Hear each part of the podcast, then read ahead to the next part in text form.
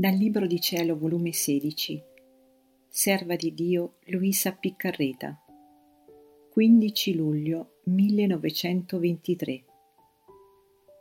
La divina volontà è principio, mezzo e fine d'ogni virtù, e deve essere corona di tutto e compimento della gloria di Dio da parte della creatura.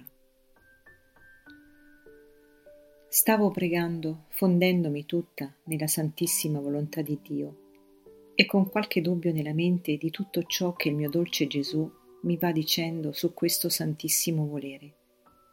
E Lui, stringendomi a sé, con una luce che mi gettava nella mente, mi ha detto: «Figlia mia, la mia volontà è principio, mezzo e fine d'ogni virtù.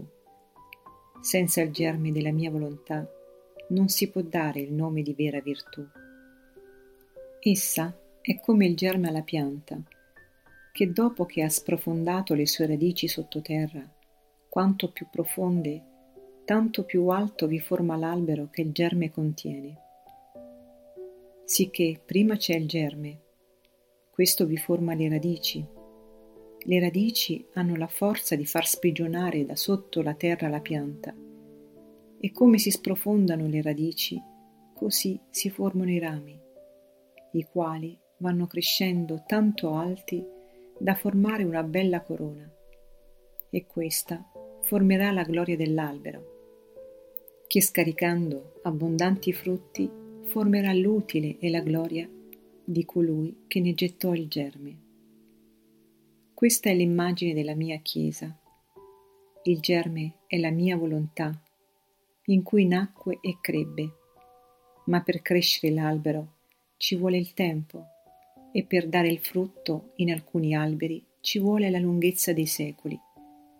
Quanto più preziosa è la pianta, tanto più tempo ci vuole. Così l'albero della mia volontà, essendo il più prezioso, il più nobile e divino, il più alto, ci voleva il tempo per crescere e far conoscere i suoi frutti. Sicché la Chiesa ha conosciuto il germe, e non c'è santità senza di esso. Poi ha conosciuto i rami, ma sempre intorno a quest'albero si è girato. Ora deve conoscere i frutti per nutrirsi e goderseli. E questa sarà tutta la mia gloria, la mia corona, e di tutte le virtù e di tutta la Chiesa. Ora, qual è la tua meraviglia, che invece di manifestare prima i frutti del mio volere, li ho manifestati a te dopo tanti secoli? Se l'albero non si era formato ancora, come potevo far conoscere i frutti? Tutte le cose vanno così. Se si deve fare un re, non si incorona il re, se prima non si forma il regno, l'esercito, i ministri, la reggia. All'ultimo si incorona. E se si volesse coronare il re senza formare il regno, l'esercito, eccetera, sarebbe un re da burla.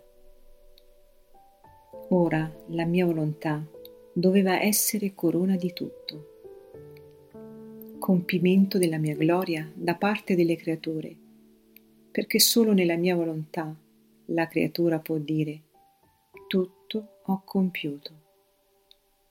Ed io, trovando in essa compiuto tutto ciò che voglio, non solo le faccio conoscere i frutti, ma la nutrisco e la faccio giungere a tale altezza da far sorpassare tutti.